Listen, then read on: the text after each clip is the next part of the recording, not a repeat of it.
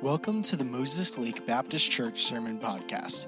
This episode is brought to our church by Micah Bosworth, who pastors Ridge Point Baptist Church in Wenatchee, Washington.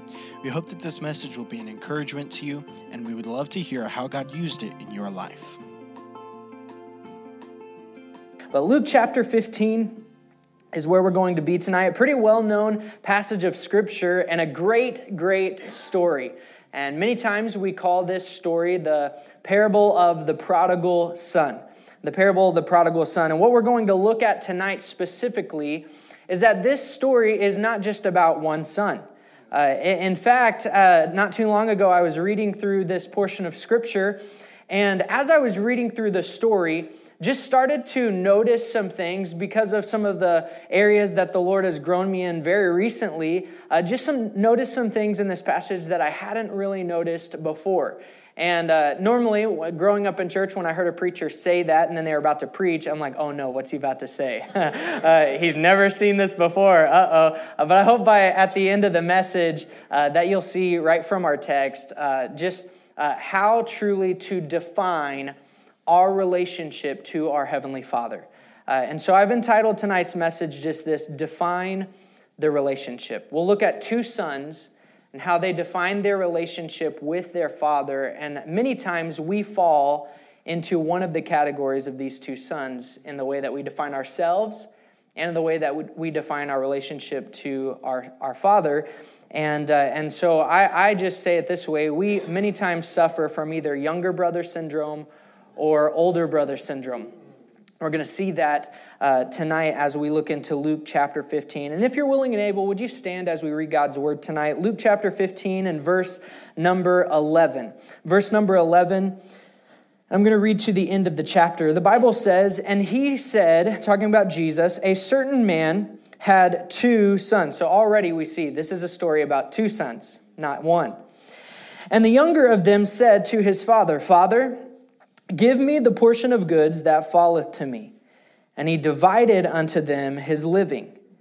And not many days after, the younger son gathered all together and took his journey into a far country, and there wasted his substance with riotous living. And when he had spent all, there arose a mighty famine in that land, and he began to be in want. And he went and joined himself to a citizen of that country and he sent him into his fields to feed swine. And he would fain have filled his belly with the husk that the swine did eat, and no man gave unto him. And when he came to himself, he said, How many hired servants of my father's have bread enough and to spare, and I perish with hunger? I will arise and go to my father, and will say unto him, Father, I have sinned against heaven and before thee and am no more worthy to be called thy son. Make me as one of thy hired servants. And he arose and came to his father, but when he was yet a great way off, his father saw him and had compassion and ran and fell on his neck and kissed him. And the son said unto him, Father, I've sinned against heaven and in thy sight, and am no more worthy to be called thy son. But the father said to his servants, Bring forth the best robe and put it on him, and put a ring on his hand and shoes on his feet. And bring hither the fatted calf and kill it, and let us eat and be merry. For this my son was dead and is alive again. He was lost and is found, and they began to be merry. Now his elder son was in the field, and as he came and drew nigh to the house, he heard music and dancing. And he called one of the servants and asked what these things meant. And he said unto him, Thy brother is come, and thy father hath killed the fatted calf, because he hath received him safe and sound. And he was angry and would not go in. Therefore came his father out and entreated him. And he answering said to his father, Lo, these many years do I serve thee Neither transgressed I at any time thy commandment, and yet thou never gavest me a kid that I might make merry with my friends. But as soon as this thy son was come, which hath devoured thy living with harlots, thou hast killed for him the fatted calf. And he said unto him, Son, Thou art ever with me, and all that I have is thine. It was meet that we should make merry and be glad, for this thy brother was dead and is alive again, and was lost and is found. Let's go ahead and go to our God in a word of prayer, and then we'll dive right into the message. Heavenly Father, thank you so much for your word and for the truths that it contains. And Lord, I pray tonight that as we hear from this story, that you yourself, as you were here on this earth in flesh, you said this story. And Lord, it is such an amazing picture of your love to us. And so, God, we pray that tonight, as we look into it, that you would challenge our hearts, encourage us. Lord, help us to take something that we hear tonight and, and not just be hearers, but, Lord, to be doers, to take it and to apply it to how we walk with you, and, and really, Lord, on the why we walk with you as we wake up tomorrow and do so. Lord, we thank you for this night. We thank you for your word. We thank you for how you're going to speak. We pray that you bless this and that you'd keep us safe as we're gathered together today. We pray this all in Jesus' name. Amen. You can go ahead and be seated. Um, I'm going to kind of walk through the story. We're going to retell the story a little bit and uh, see some things that we've all seen before, and maybe see some things that uh, we'll see in somewhat of a new light just because maybe uh, we will understand the culture even a little bit more as we dive into why uh, Jesus was saying some of the things that he was saying, who he was speaking to. And I believe that uh, if you listen tonight, if we'll pay attention, uh, this could be uh, one of the most challenging and encouraging messages that we can ever hear. And it's not because I'm up here preaching it or anything like that. It's because the truths that we're going to see in the passage tonight, we, each and every one of us, need to be reminded of often very often. And so, as we go through this story, we see here uh, that uh, this young son comes up to the father uh, and tells him that he uh, wanted all of his inheritance. Now, uh, to see how how big of a sin this was against the father, we need to realize how patriarchal the culture was in the Jewish time. And in this area, especially the people that Jesus was talking to, if you go to the beginning of the passage, the beginning of the chapter, uh, the reason Jesus is telling these stories is because there were some Pharisees uh, who were uh, criticizing him for eating and sitting down with publicans and with sinners.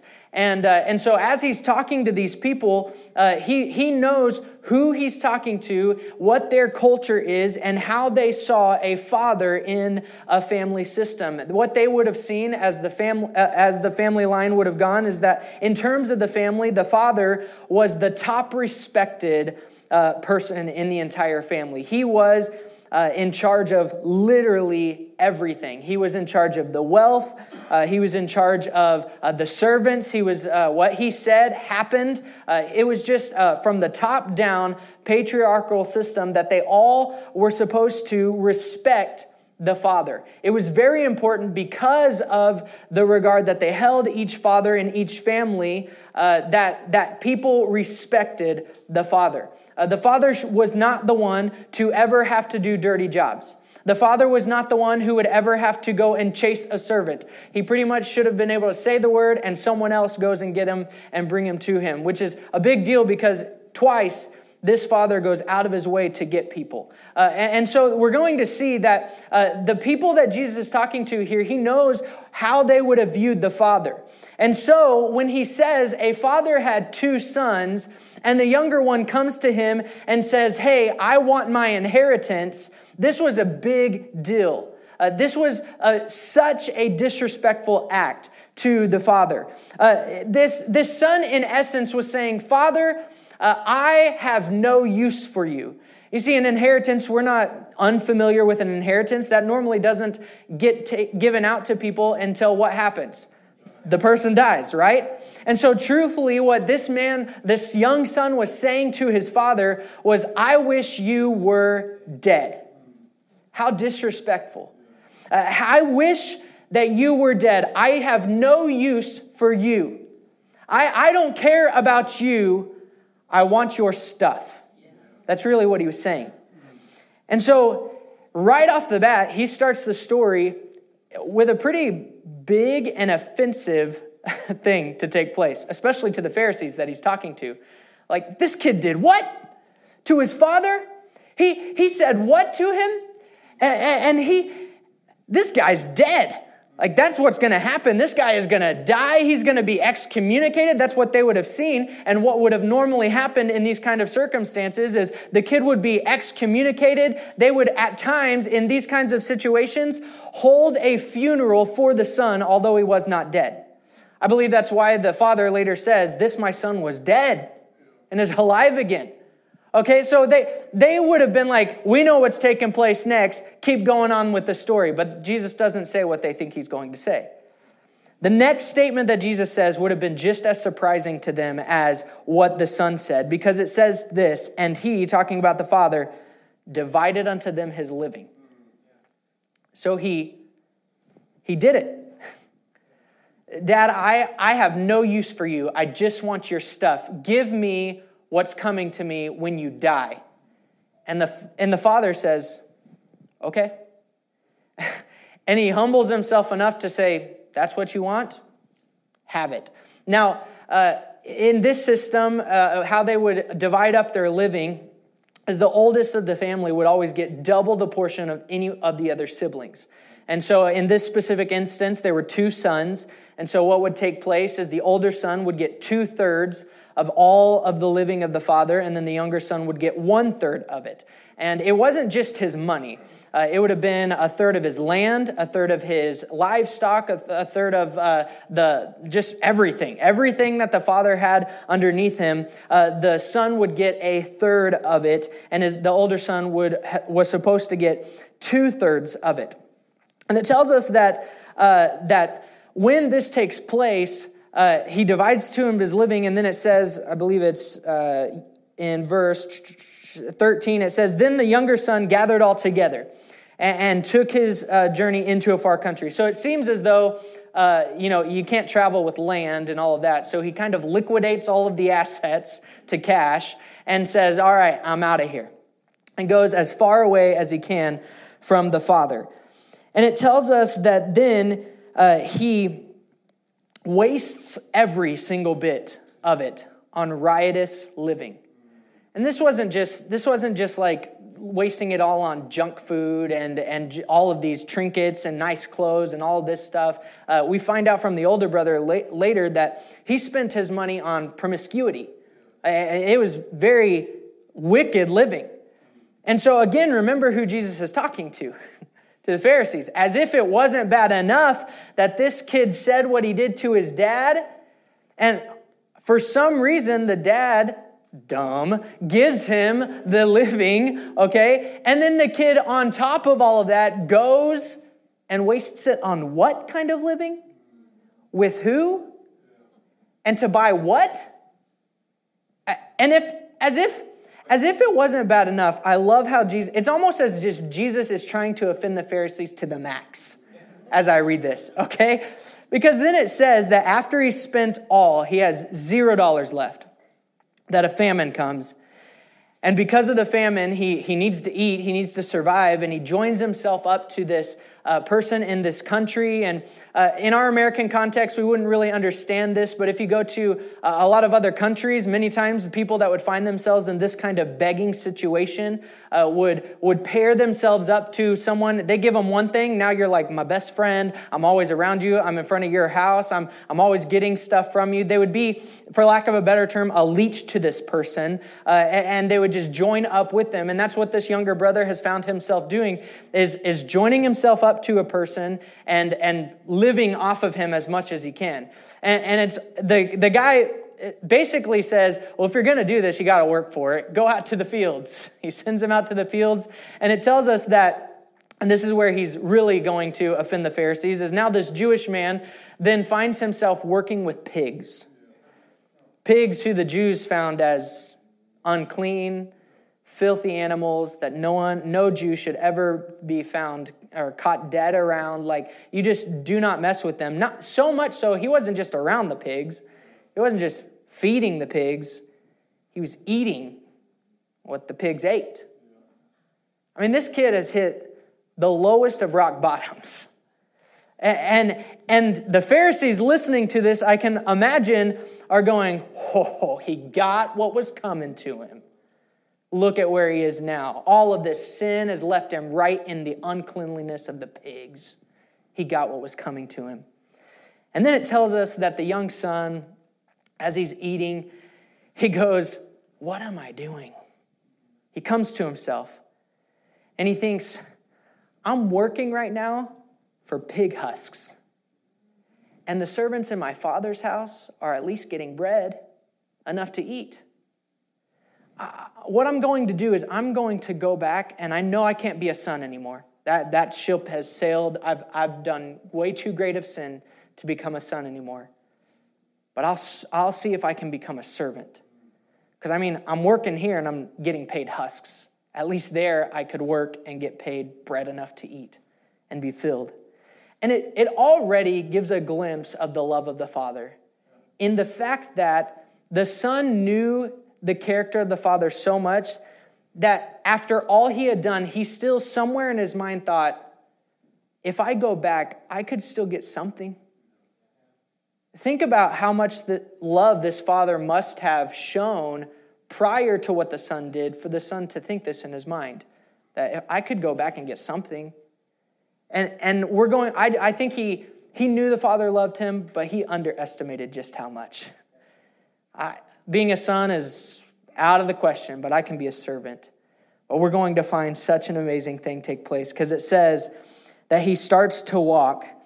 In verse 20, he rose and came to his father, but when he was a great way off, his father saw him, had compassion, ran, fell on his neck, and kissed him.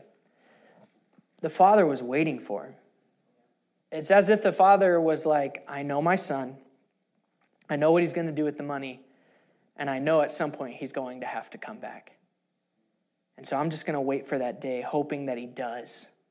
And when he finally did see him, it wasn't like uh, he shows up and knocks on the door and he goes, Oh, hey, you're here. Yeah, come on back in. Like, we're, I mean, he allows him in. We're going to see it. But it was the father was waiting. He saw him on the outskirts of town and he ran to him fell on his neck and kissed him. And it, I love this because the son starts going through his spiel that he had come up with, like, I've sinned against heaven and before you, no more worthy to call thy son. But if you would, and he's like, hey, hey, hey, servants. He like cuts him off and says, servants, wait a second. We need to do something about this son. Now, I, I love this, and I want us to see it because what he does is such such an amazing picture of what our Father's love is to us because uh, not only did he run, but the father, in some respects, he paid for the, for the son's sin. He, he took on the shame himself.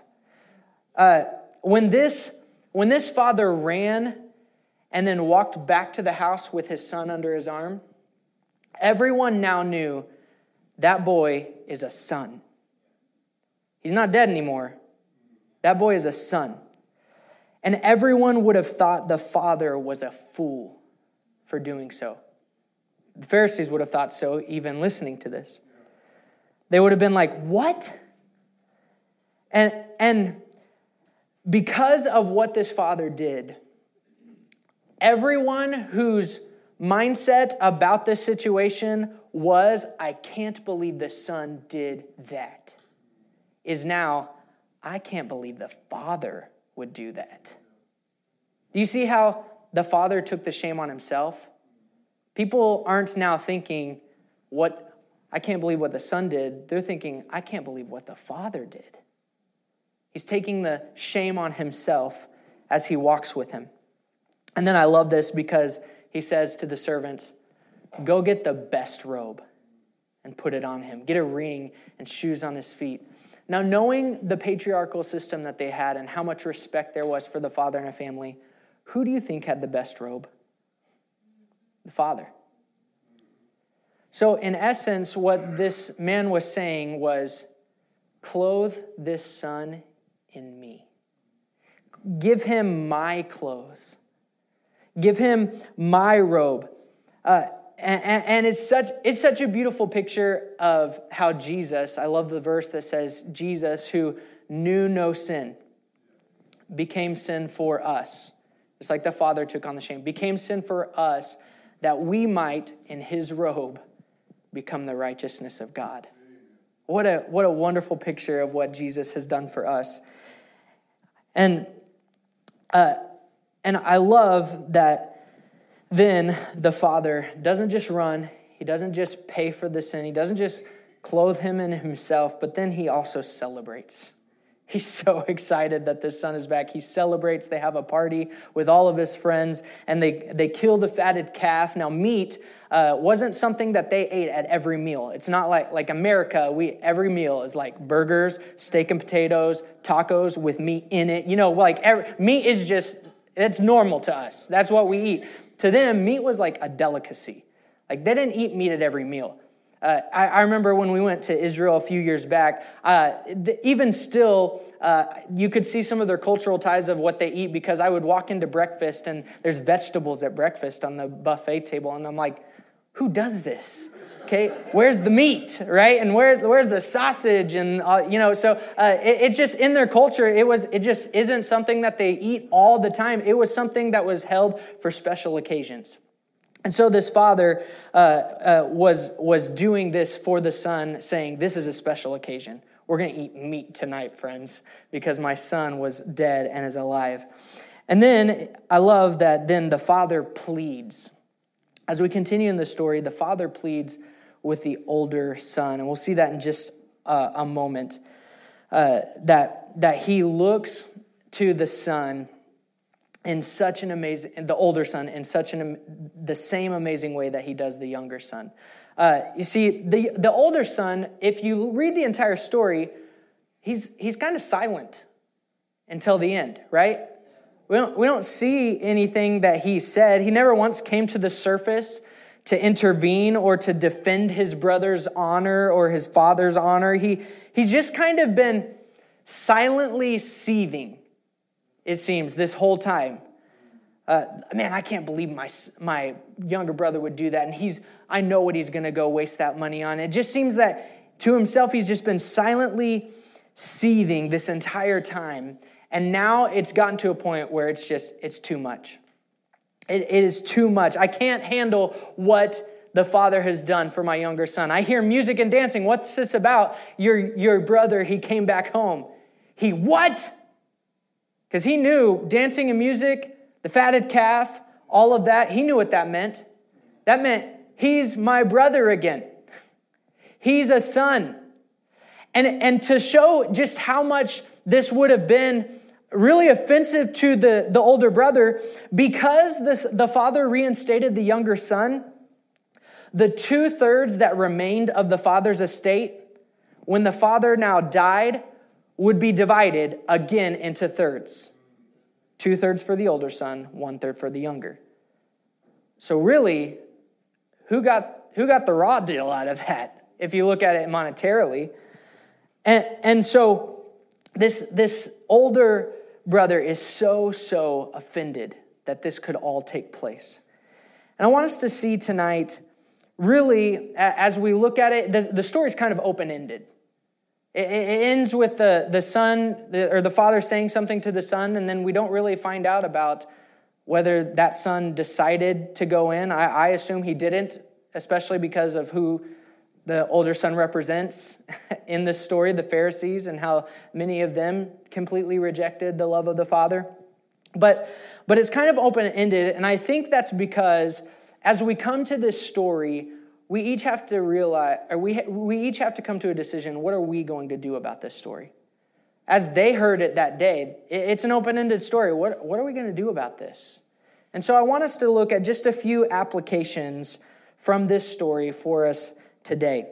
And, and I want to first look at the lost younger brother. The lost younger brother.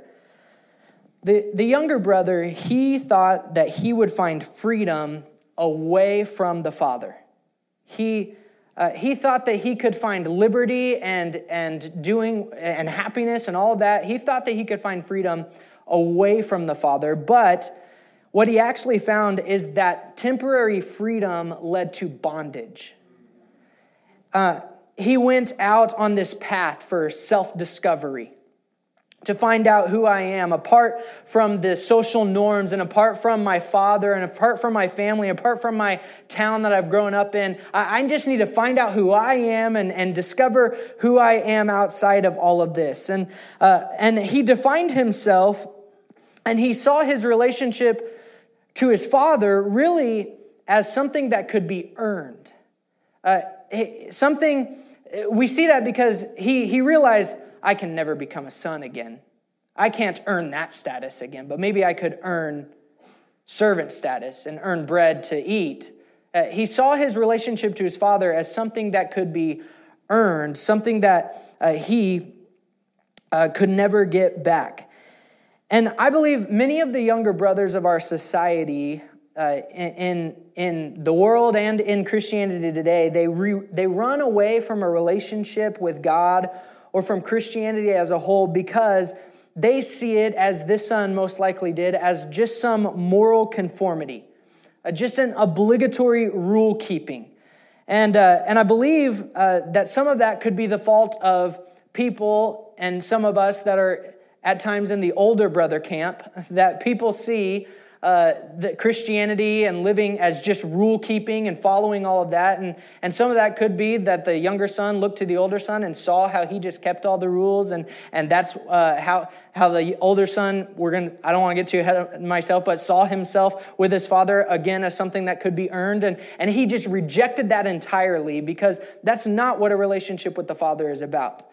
It's not just about following every little rule and, and making sure that you hold to all of these traditions as the older brother thought. And I, I do believe that sometimes younger brothers of society, they run away from Christ and from Christianity because they see it as just that, ob- obligatory rule keeping, moral conformity.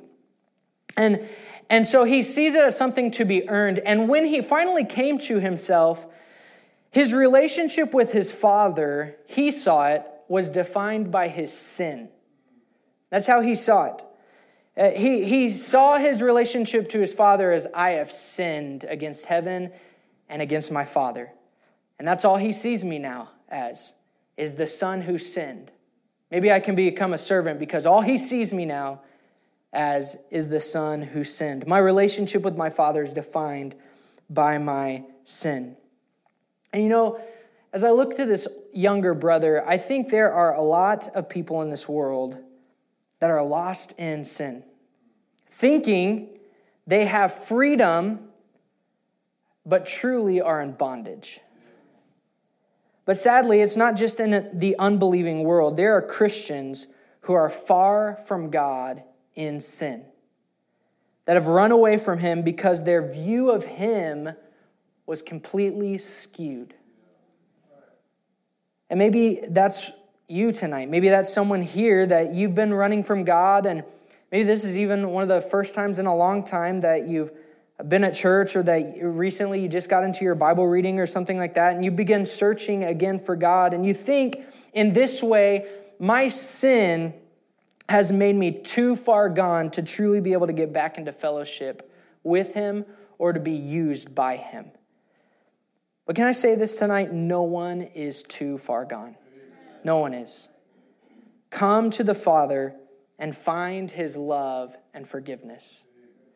If you're the younger brother tonight, lost in sin, alienated from God because of the sin in your heart, he asks, just repent and come to me and find his love and forgiveness. Now, with the older brother, we're going to find he was just as alienated from the Father. But his sin wasn't so obvious, at least to those who were looking on. The older brother, he thought he would find blessing by never breaking away from the traditions, by never disobeying, and by always working for his father.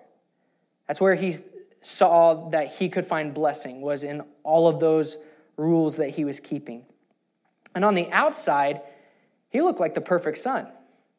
I mean, think about, you think about who Jesus is talking to, and when he's talking to the Pharisees, they would have been like, man, this kid, eh, he got what he wanted or what he earned, and, and really where he should have ended up with the swine and all of that. But that older son, man, he did it right. He stuck to the stuff. He, I mean, that kid, he, he's never done it wrong.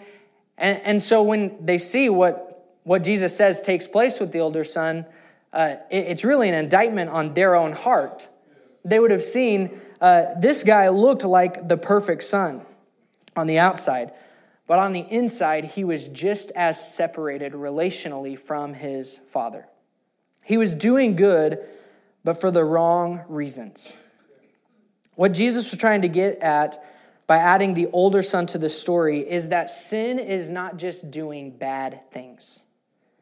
It is also doing good things for the wrong reasons. The sin of the younger son was obvious.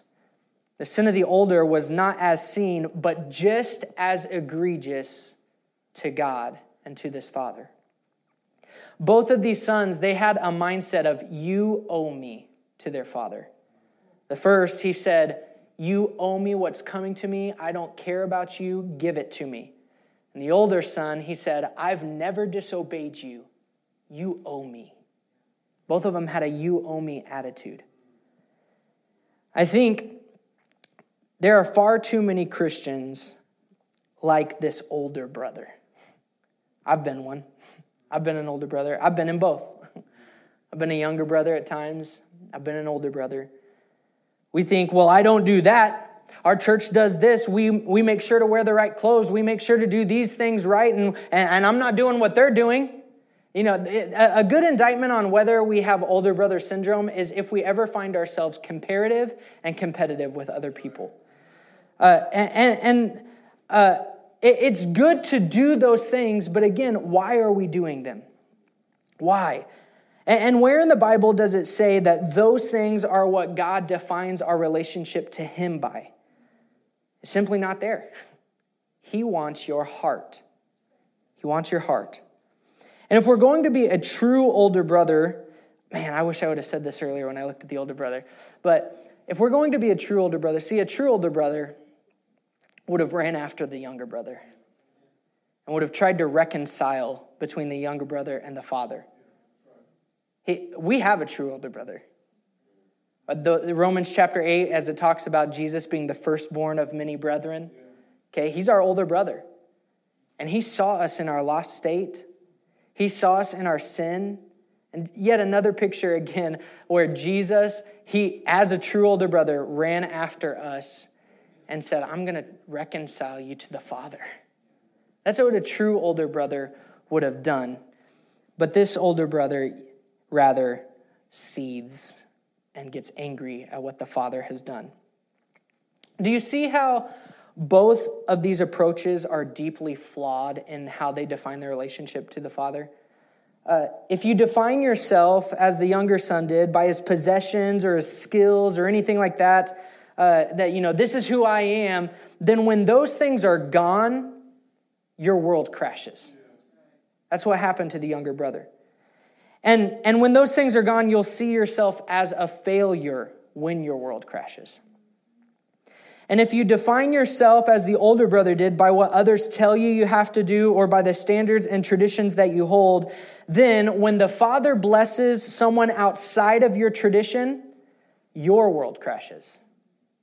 The, fa- the older brother was like, This is how I get blessing. This is how I get my father's stuff. This is how I do all of this. This is how I have love from my father. And then when the father blessed the younger son, he was like, But I, ah, what about? He was so offended because he was defining his relationship in this way. Sin and self discovery like the younger brother, will leave you lost and alienated from the Father. But so will self righteousness. You'll be lost in that state in your own goodness.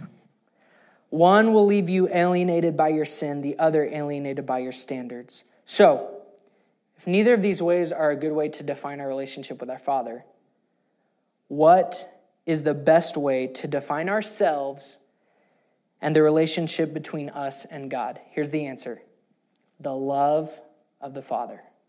The love of the Father. The Father responded to both in love. To the younger son, he said, You've sinned, but I love you.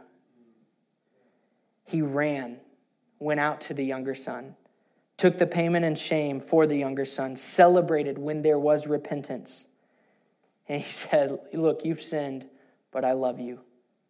Come be in my presence now. And then he pleads with the older son to do the same as the younger. He says, Repent of your sin against me. You're too self righteous. but I love you. Come be in my presence. His, his call to both sons was, Come be with me because I love you. See, the, the only true and sustainable identity in our life is not how we define ourselves or how traditions of men or other people define us. The only true sustainable identity is this Jesus defines me. And in him, I am loved and I am accepted. And our relationship to God is not, it is not, it is not, did you hear me? It is not defined by what we do. Our, our relationship to God is a grace based relationship, not a works based one. Jesus is not some oppressive Lord making us do things both of the sons they saw their father as someone who was expecting them to do all of these right things. And that's why the younger son said i got to get out of here and just see who i am by myself and take what's mine and, and, and go and find fulfillment somewhere else. And the older son said no this is where i find fulfillment is just by following what my father says because he, he wants me to do all of these things. But if we see our heavenly father as that kind of oppressive lord we are not seeing him in the right kind of view our view of him is skewed. He is not an oppressive Lord, he is an extravagantly giving and loving Father. And what's interesting, as I said a moment ago, is the story is open ended. Why? Because now we have to make the choice. Are we going to repent either of our sin or of our self righteousness and have true fellowship with the Father? God is not just about restoring those who are far from Him and who have run away, although He is about that. He is also about bringing those of us who are close to Him in proximity. We look the part, we're in church, we're near His presence all the time, but so far from Him in our hearts. He's about bringing those types of Christians back into fellowship with Him as well. I want to close with just this illustration to look because it isn't a works based relationship at all. It is all grace based. However, there are some works to be done. and so we need to have the right motive for them. And so let me close with this illustration. I remember I remember a day in high school where I was just having a rough morning. It was it was just one of those days where I kept I kept forgetting things, tripping over things. Like I I I kept running up the stairs because I forgot to grab something before I went to school. Get downstairs, start to put on my shoe, realize I left the other shoe upstairs. Like it's just one of those days, going back and forth. And in the midst of all of it, I ended up tripping with a drink in my hand. I don't remember what the drink was. It's probably Dr. Pepper, just knowing me in high school. But even even if it was like 7 a.m. Uh, and so I, I I don't remember what the drink was, but I tripped and then and it was a big drink, and got it all over the couch, right in front of my mom. and I thought, oh no, she's gonna yell. It's already been a terrible day, but it's about to get terribler because she is going to yell. And what surprised me was she didn't. she just said, Hey, I got this, cleaned it up, let me go on my way to school. But not only that, when I got home later that day from school, I walked into my room and on my bed, there was a bag of Hershey's Kisses with my name written on it and a little note that said, It looked like you were having a rough day. I love you. That's all I said. Well, fast forward a few hours that day, it was uh, dinner time, and my mom asked me to help getting the table ready. And Then she asked me afterward for me to take all the dishes to the sink. Well, when she asked me to do these things, I just did them because of what she had already done for me in that day. I wasn't like, oh man, now I gotta obey this woman. Like, it wasn't enough that like I let her clean my my stuff this you see how ridiculous that sounds right? I wasn't like oh man now i have to obey her. Like that's silly. Why? Well because i was so motivated by the fact that my mom loved me that much. It just made sense that i would just follow and do what she asked me to do and so it is with our heavenly father if we consistently look at him with the eyes of the younger or the older brother, that what we do is somehow going to make us closer to God, then of course it's either going to drive us away, like the younger brother, or frustrate us when it doesn't pan out the way that we think it should, like the older brother. But if we just allow our relationship to him to be defined by how much he loves us, it just makes sense that we obey him, right? that we would give our lives a living sacrifice, holy acceptable unto God. It's our reasonable service. Why is it reasonable? Because He loves us. Despite our sin, whenever we are so far from Him and we say, oh man, He just sees us this way, He says, no, I don't. I love you. Just repent. Come be in my presence. Fellowship with me. And those times that we think we've arrived because we're dumb and we're like, I've got this Christian thing down. He goes, No, you don't. But I love you. Just come and fellowship with me. Be in my presence. How do we do that? We get into His Word, we pray, we just develop a relationship with the Father. Why? Because He loves us. Thank you for listening to this message. We hope that it's been an encouragement to you. And if you'd like any further information about our church, we'd like to encourage you to visit mlbc.church.